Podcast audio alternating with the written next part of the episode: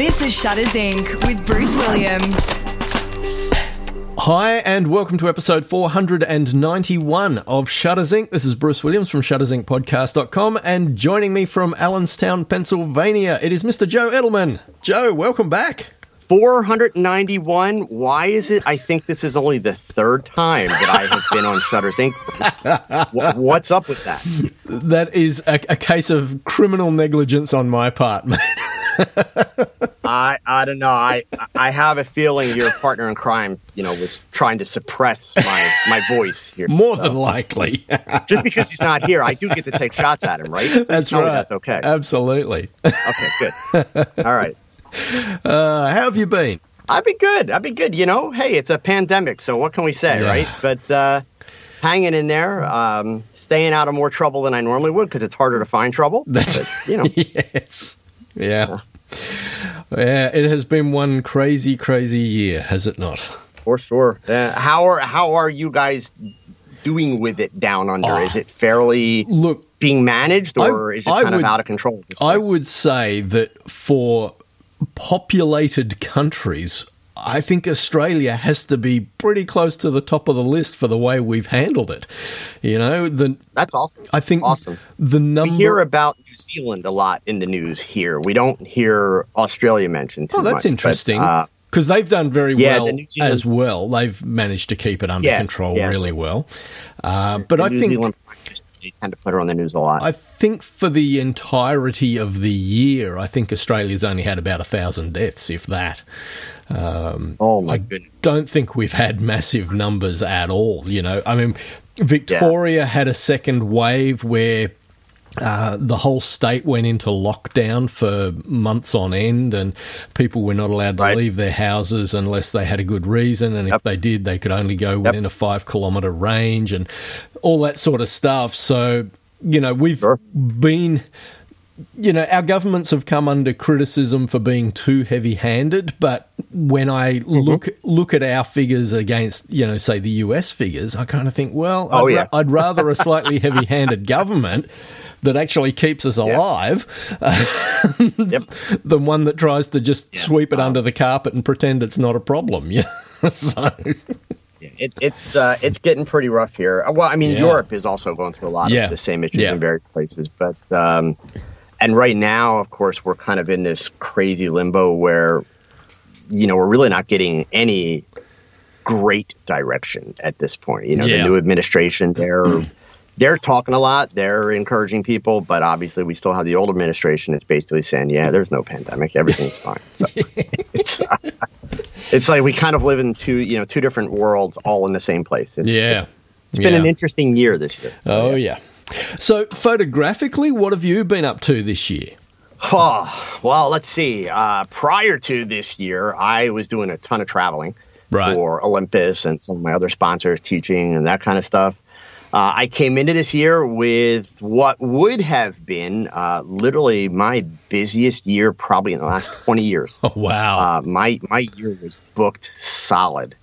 Um, the beginning of the year, I was doing um, a nationwide tour for Olympus, introducing the new OMD EM1 Mark III camera. yeah. And the last trip I made was down to Florida uh, in the first week of March, and uh, came home. A couple days later, we went into lockdown, and within three weeks, my entire schedule for the year was just wiped out. Everything Wow. had canceled well in advance. Um, a few of the events went uh, went virtual, but Right. um, you know I've always kind of been somewhat of an entrepreneurial spirit, so I figured, all right, you need to pivot quickly, and uh, some photographers pivoted by you know kind of moving into like product photography and that because fortunately people were still producing catalogs and online stores and I really didn't feel like kind of going back into that area. I'd done that years and years and years ago. So I thought, all right, I'm doing teaching. I'm enjoying the teaching. So I need to learn how to do it online. And I took a couple days and did the whole pros and cons thing. Like, okay, what are all the things that I like about online teaching and what are all the things that I hate? And that, of course, was the longer list. um, I'm a bit of a marketing nerd. So I'd done a lot of marketing webinars where you sit there and the instructors staring down at a laptop screen with really bad lighting and a blurry image, and they're like, "Okay, let me let me share my screen with you."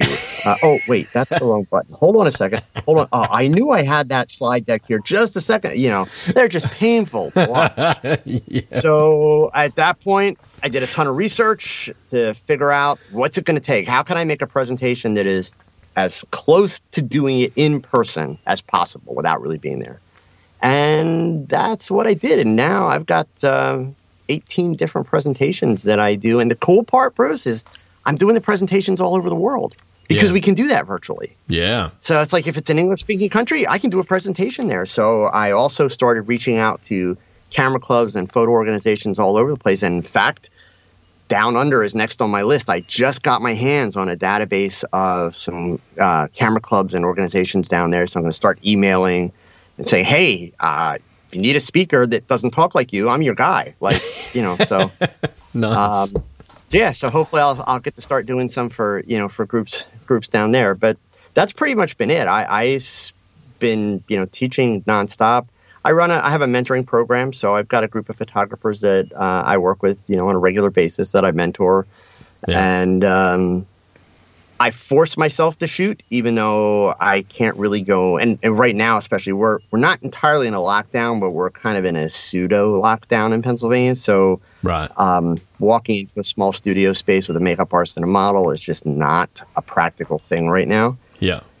So, you know, I, I force myself to. So even if that pictures of the studio dog, space is your home, well, I mean, I could do it. Let's put it this way: I could do it without getting into any legal trouble. Uh, the problem is, given that you know I do have a studio that is in the basement of my home, and it's a very nice studio. It's not massive in size. yeah. So that means bringing two people into my home who I haven't had, you know, I have no sense of where they've been or who they've been with. I have a wife who's immunocompromised. So it's like, yeah, it's just not, Yeah. you know, not the best plan. So as much as it's frustrating, I mean, and I get myself in trouble for this statement here um, because not everybody sees it that way. And I understand, but I kind of look at it from the standpoint of photography is not essential right now. Yep. in, in terms of yeah i desperately want to shoot. It's it's who i am. It's what i am. But i'd actually also much rather live to be able to go back to normal when this is all done. Yeah. so yeah.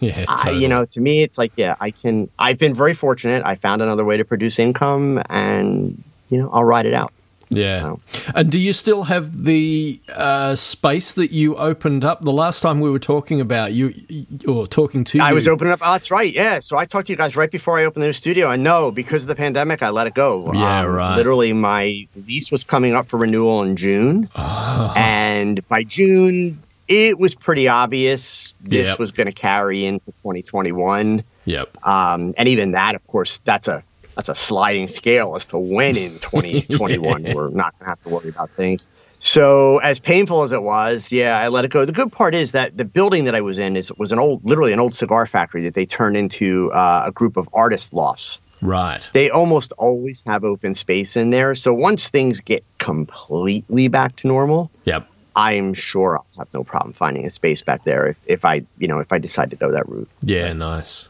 Nice. We'll see. Wow. Okay, so earlier this week, I saw you post something, I think it was on the Facebook uh, group, about Right. the fact that, you know, you, you were asking what's your file management protocols because you, Joe Edelman, could put your fingers on a photograph from anywhere in the last 20 years within a couple of minutes if you needed to. And I, I sort of sat there, you know, playing with my beard, going, yes, nodding ferociously, going, yep, I'm like that. I can find any photograph from the last 20 years without a problem. And I thought, uh, Right. we, we should have a yarn because I was interested to know what what gives you that confidence that you can find those images uh, and and what is your methodology Well, so the the background, just to give you a real quick background, obviously in all of my travels and teaching and meeting people, I could tell you horror story after horror story of meeting photographers who uh, literally this is this happened to me in February this year. I watched a photographer take a lens out of his camera bag, but as he opened up the camera bag, there was a Ziploc bag a fairly decent sized Ziploc bag that looked like it had SD cards in it. And I mean a lot of SD cards. And I was just standing there having a conversation with him, and the guy's like, "Let me grab this lens." He bends down, and I see this bag. I'm like, "Are those SD cards?" He's like, "Yeah." I'm like, "What do you do with that many SD cards?" He's like, "That's everything I've shot in the last six years." I'm like, "In your camera bag on SD cards? Are you kidding me?" And the guy's like, "Well, I don't want to get rid of them because I'm afraid if my other hard drive dies." And I'm like, "So you carry them in your camera bag? Like, really?" uh, you know, so I've got a lot of stories like that, and that's what kind of led me to saying, you know, look, I, I need to, I need to make people understand number one that that it is important that you stay organized, and, and number two that it's it's actually not that hard. The downside to all of it, of course, is it requires a little bit of discipline, and it does require some work. So um, I'll go ahead and I'll be I'll be like geeky for just a second. Sure. The two most commonly used filing systems by photographers who actually have a functional filing system. Okay, meaning they can find the images they need when they need them. Mm-hmm. The two most common kind. The first one would be called a flat, non-hierarchical system. Basically, what that means is keywords and metadata. Yep. Right. But instead of just randomly saying, "Oh, it's a picture of a flower," and giving it a keyword of a flower, what they have done is they have taken the time to um, and think of it like an Excel spreadsheet. They've taken the time to essentially establish uh, categories of keywords and even some predefined keywords within those categories. And the goal is every image that they put into their filing system, they are going to assign it one of the items from each of the different columns. So if you imagine a spreadsheet, your first column might simply be the date that the picture was taken, or better yet, actually the year. And then the second column, the date. Um, the third column, if you're kind of a, actually, let's say you're an eagle photographer, you shoot eagles, okay? Mm-hmm. So the third column would be eagles, but there's like 60 or 70 different species of eagles. Yep. So you would have all of those species in there. And then from that column, you might have a column that is uh, simply two entries protected or not protected. Then you would have a column potentially that describes what's the eagle's doing, what's its activity in that picture. So it might be, you know, eagle sitting, eagle flying, eagle eating, Yep. you know, eagle in a nest. Uh, then you would also potentially have a column that um, represents um, areas or regions of the world. So if you've traveled enough, you know, maybe uh, you've got uh, North America, or you break it down to even United States and Canada, and then maybe you have Asia, and maybe you have Australia, Africa, so on. And then if even if you know United States is included, well, certainly within the United States, there's 50 states. Yep. So you might have those. So you would have all these different columns. And the way the system works best, because anytime you're doing um, cataloging, as they refer to it, with keywords and metadata, the key to it is two important things. One, multiple keywords and multiple pieces of metadata. And the other thing is, it's got to be good keywords and good metadata, not just random stuff, right? Yep.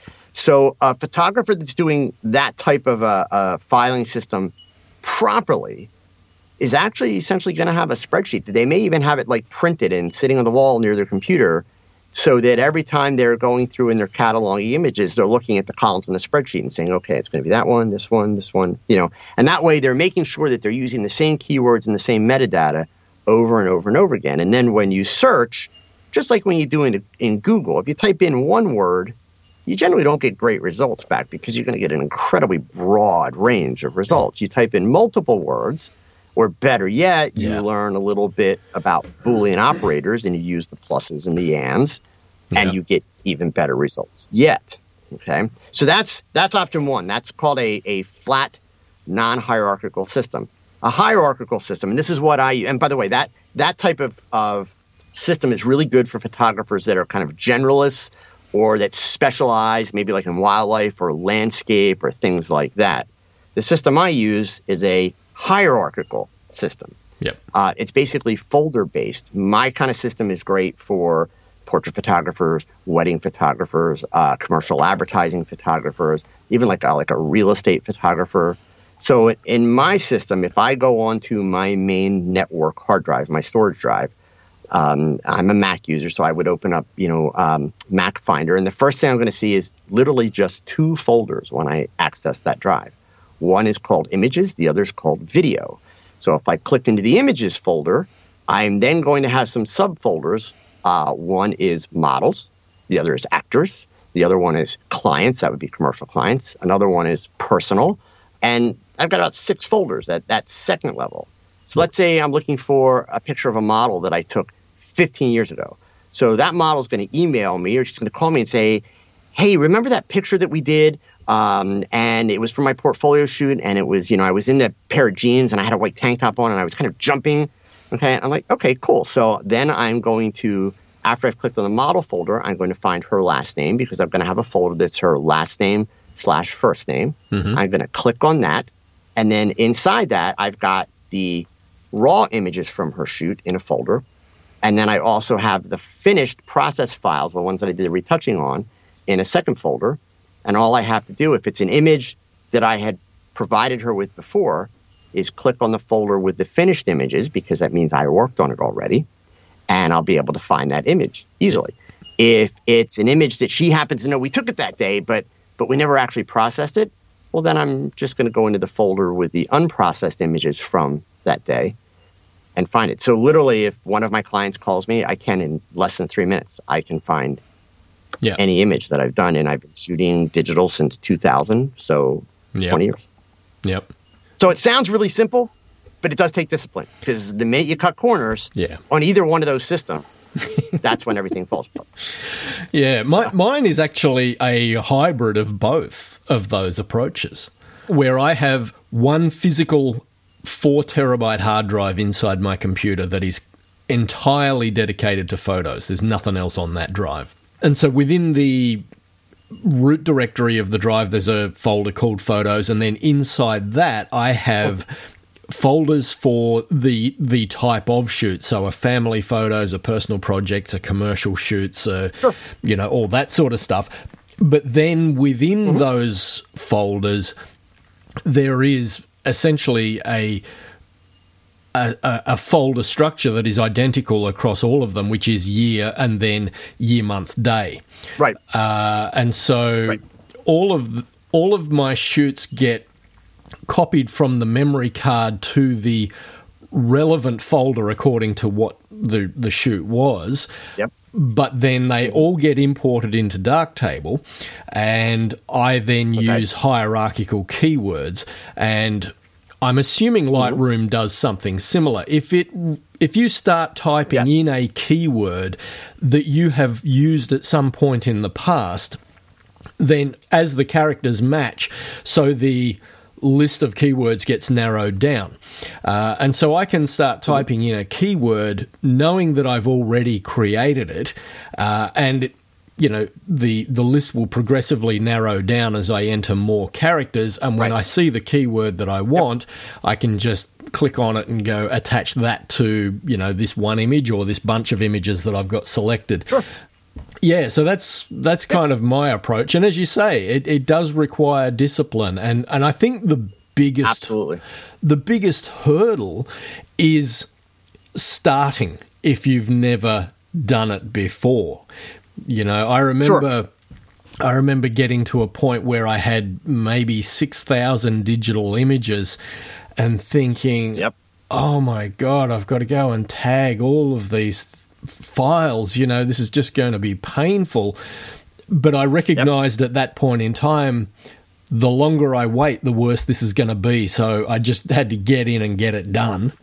And uh, absolutely, I mean, I think that's one of the big mistakes people make is they become aware of the need, but yet then they continue to procrastinate. Yeah, absolutely, and and yeah, so I, I just sort of got in and, you know, it took me a, a few weeks, but I trawled through those 6,000 odd images and got everything tagged. Yep. Uh, and then. That's awesome. You know, once once you've got over that initial hurdle, it's then just a mm-hmm. case of being you know, disciplined enough to do it every time you come home sure. with new images, you know, and if you've only got to do yep. 50 images at a time, it's not so bad. Exactly, right.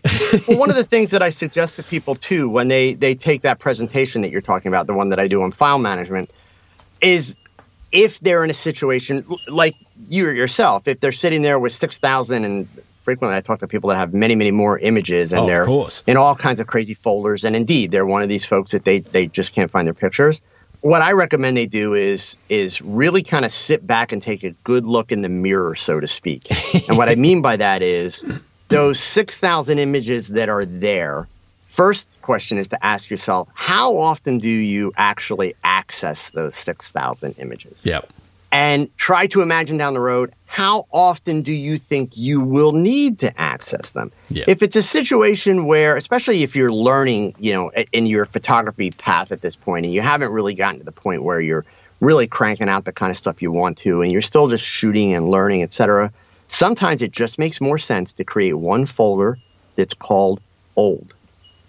And you take everything that you've done up to that date and you stick it in the old folder because it's stuff that realistically, as you move forward, you certainly don't want to get rid of it and just delete it, but you know that you're also not going to access it very often, if at all, realistically. Yeah. So that that is also an option. I find that a lot of times when I get talking about the file stuff, people are like, "Oh, it'll take me forever," and then, well, all right, so let's relax a second. How often do you actually, you know, go back through these old files? I'm like, well, hardly ever. I'm like, then I have a better solution. Make a folder called old, stick them in there. But as you move forward, if you don't maintain a discipline, then you're going to have a second folder called old number two pretty soon. Yeah. So, you know, you, you just you have to mean have to maintain the discipline. Yeah. I'd like to break into the podcast briefly to mention that we now have a Patreon account. If you get any value at all from our photographic giggle fest each week, we'd really appreciate it if you could spare a couple of bucks a month just to help keep the servers running. The link will be in the show notes. Much appreciated. Now, back to the podcast.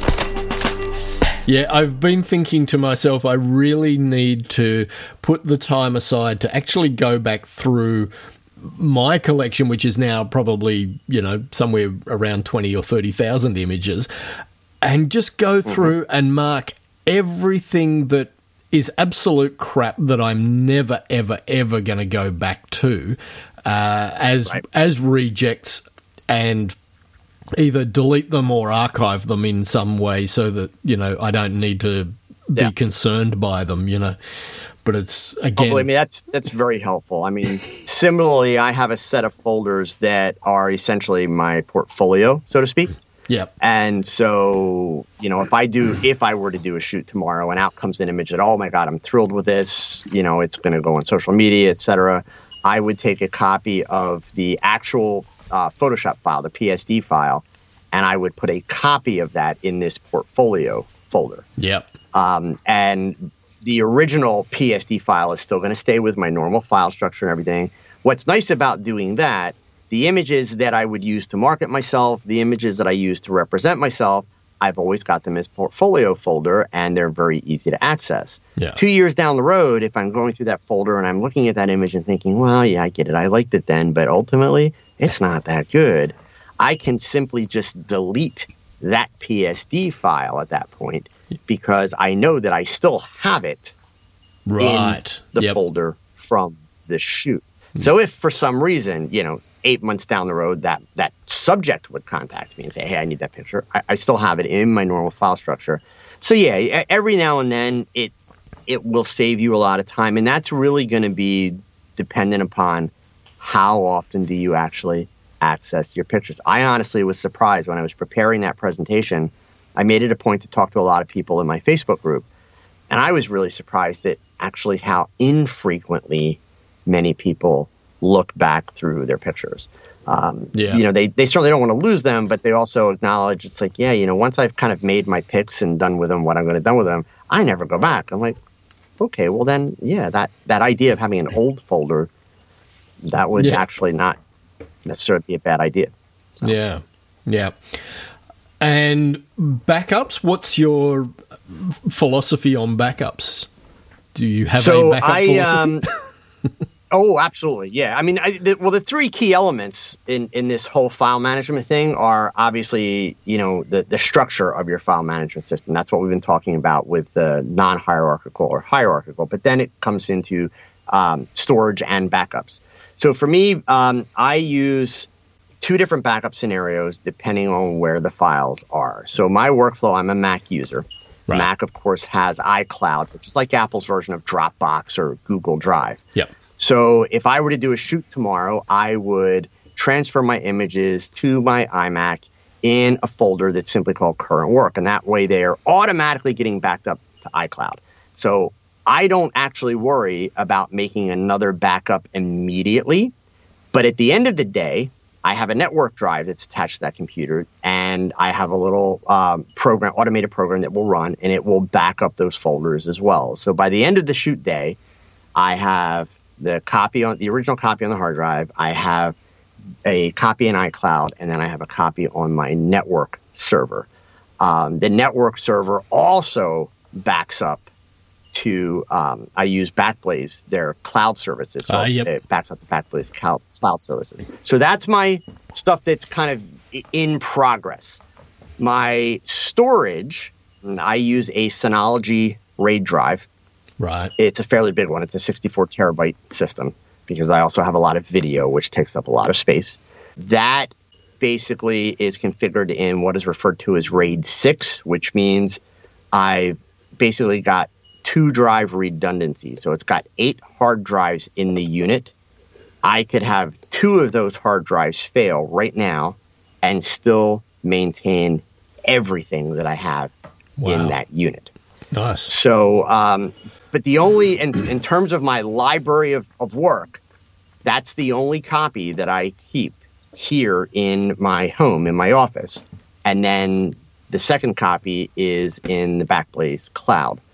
Um, if you talk to like a hardcore tech computer person, they will very likely, uh, especially if they've been around for a while in, in computers, they will very likely tell you, no, no, no, you should be doing a three, two, one scenario where you have three copies of the file in your location, um, two copies backed up, and then you know another copy up in the cloud.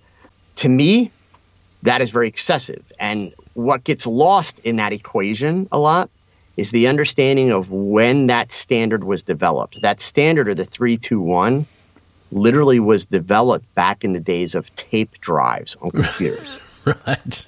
they didn't have the cloud then, right? You know, that's that's when that was back when photographers, digital photographers, did their backups by burning pictures to a CD-ROM and going to the bank and putting the CD-ROMs in a safe deposit box. That's what we did here in the states, right? Yep. Uh, and then, of course, the problem was you didn't make it to the bank that week, and well, then you've got a stack of CD-ROMs sitting in your office, which that backup's not doing you much good. No, right? that's right. So, yeah, to me, everything is so automated at this point. Uh, it, it's awesome to have it, you know, go right up to the cloud. And I, you know, I know that those services, like, you know, so it could be Backblaze. You know, if you don't have as much data, it could certainly be, uh, you know, Google Drive or Apple iCloud. But uh, once you get over like two terabytes in that, the price actually gets a little bit hefty for those services. yeah. Uh, Backblaze Cloud is, uh, if you've got a lot of data, is definitely a great solution and it's very affordable. And they've got multiple data centers. So as soon as my data is hitting their data centers, it's also being copied, redistributed. So if they have a data center go down, they're going to have multiple copies of it, et cetera. Um, and they also have the storage space that they're, you know, building in redundancy that if I delete a file, you know, I've got 30 days. I can still go back and retrieve that file. And then if I want to spend a little bit more money, I could I could go for a full year and still retrieve a deleted file. Wow. So it doesn't to me it doesn't make sense to have extra hard drives sitting, you know, in a room in my my office making the office warmer and, and all that kind of stuff when I can load it up because they get they put out heat. Yeah, well, if they're spinning all the time, absolutely. Yeah. Yep. Yeah, and that's also one of the nice things about the, the, the network drive is the network drive it spins down when it's not in use. And then, you know, like right now my network drive it's it's not spinning. If I were to go access a file, it would take literally about 12 seconds for the drive to spin up to the point where I can get any files that I need. Yeah. So it's not like, oh my god, it takes forever. It's not a big deal. And is that located inside your house? Yes, that is located inside my head. It's actually in my office, um, but it's it's set up on my home network. So I access it via Ethernet cable on my main machine, but then I have the ability to access it wirelessly via my laptop. Oh, and nice. for that matter, I can access it from my phone. So yeah, it's it's awesome. Yeah, cool. And the RAID drives, I can't speak for every company, but I can speak specifically for companies like Synology and even um, like G Drive Technology.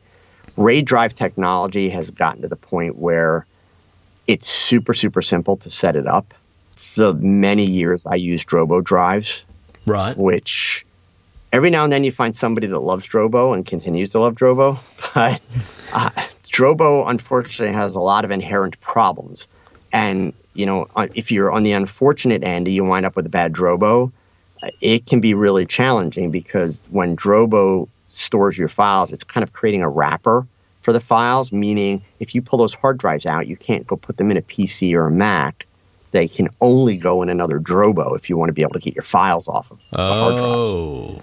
So, Right. um, but I liked the Drobos 10 years ago because raids were kind of advanced and I didn't understand it. So, you know, the Drobo, you take it out of the box, you plug it in, you're good to go. It was, you know, super simple. Yeah. Well, that's pretty much how RAID drives are now. You can get your RAID drives pre-configured and you set them up. And even the one that I have, this Synology, because it's a bigger unit, it wasn't pre-configured, but I had reached out to the company literally with that concern. And it wasn't even about, hey, I'm an influencer. What can you do for me? It was literally like, hey, I, I want to get a RAID drive, but I'm scared to death.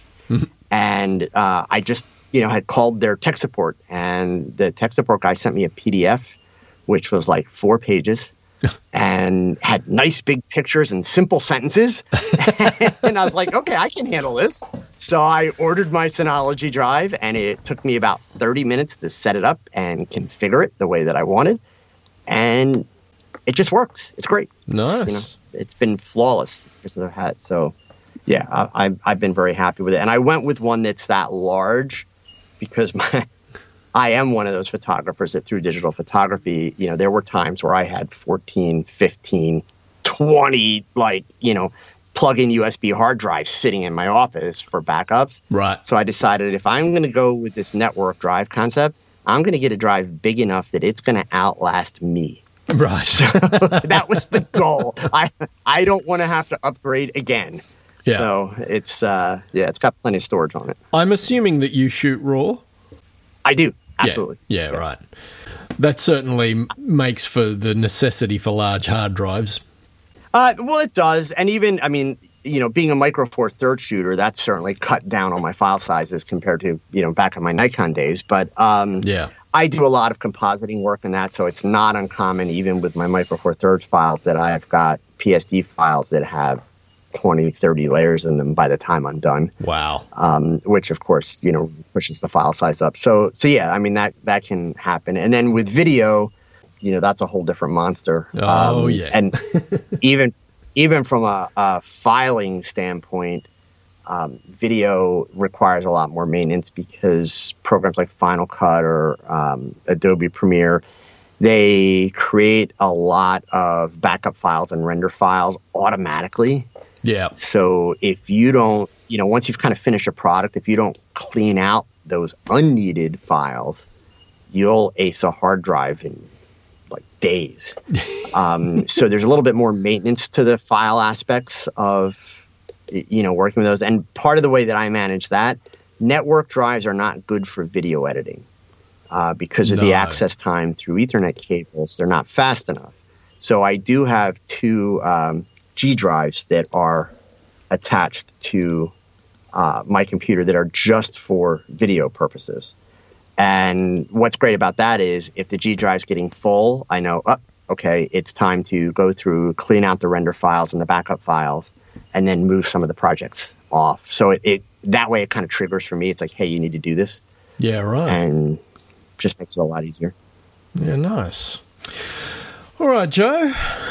Well, that's a, a I think a uh, a thorough covering of metadata and tagging and management and all that sort of stuff. Yeah, hope, I mean, hopefully that helps folks. Otherwise, I've just completely scared them away, and they're going to go buy a lot of Ziploc bags. So one of, one of the two. I, that that just that story actually just scares the hell out of me because I, I remember hearing Oh. the story of someone who had shot a wedding and had taken their camera gear back to their car, locked their camera gear mm-hmm. in the boot of their car, or what you what Americans would call the trunk, and Trunk. they had gone to dinner, and before mm-hmm. they've got home, their car got broken into, and you know their camera gear got stolen.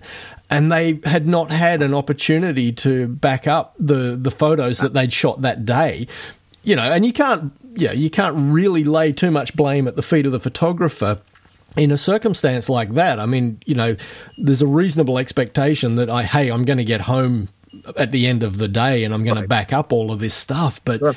you know, to lose Right. that stuff, you know, before you've even had a chance to back it up. So the idea of carting around six years worth of images, oh man. Uh, it's uh, It, it's scary, and and, you know, I I find it's it's kind of one of those unfortunate things, right? It, it's it is possible to be too neurotic, but Sure.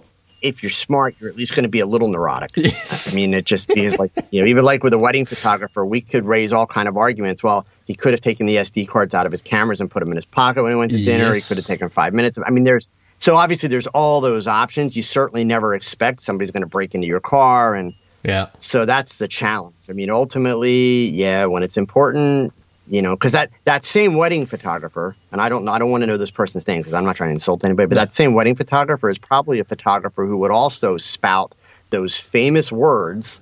I would never buy a camera with only one card slot because I want the backup. so, you know, but if you leave both discs in the camera, that backup's not doing you much good, right? That's true. So, That's true. Um, yeah, I mean, that's, I don't know how it is down there, but here in the states, if somebody releases a camera with you know just one card slot, it's a piece of trash. right. I don't know how I don't know how photography survived until now That's it. with you know one roll of film one or one slot. sheet of film or one disc in the camera. Like, how did we ever get the job done? Yeah. It's amazing that we have pictures from just 15 years ago, and they still exist. It's amazing. there you go. It really is. But to listen to people today, it's like, oh my god. Like, Yeah. yeah. Yeah. So Yeah. Well, mate, thank you for joining us. you're very welcome. so Um, hopefully, uh, hopefully it wasn't that bad. and You'll have me back. I Oh, mean, I hope absolutely. everything goes well for for Glynn. But uh, if you need me, I'm here. You let me know. Excellent, mate. Well, I, at, at this point, I would imagine we will be talking again next week, if that's all right with you. Sounds good. Awesome. Absolutely. I'll look forward to it. Awesome. All right, mate. We'll talk to you then. All right, Bruce. Take care now. Shutters Inc. Another AudioToYou.com quality podcast. For questions, comments, and feedback, email the boys at shuttersincpodcast.com.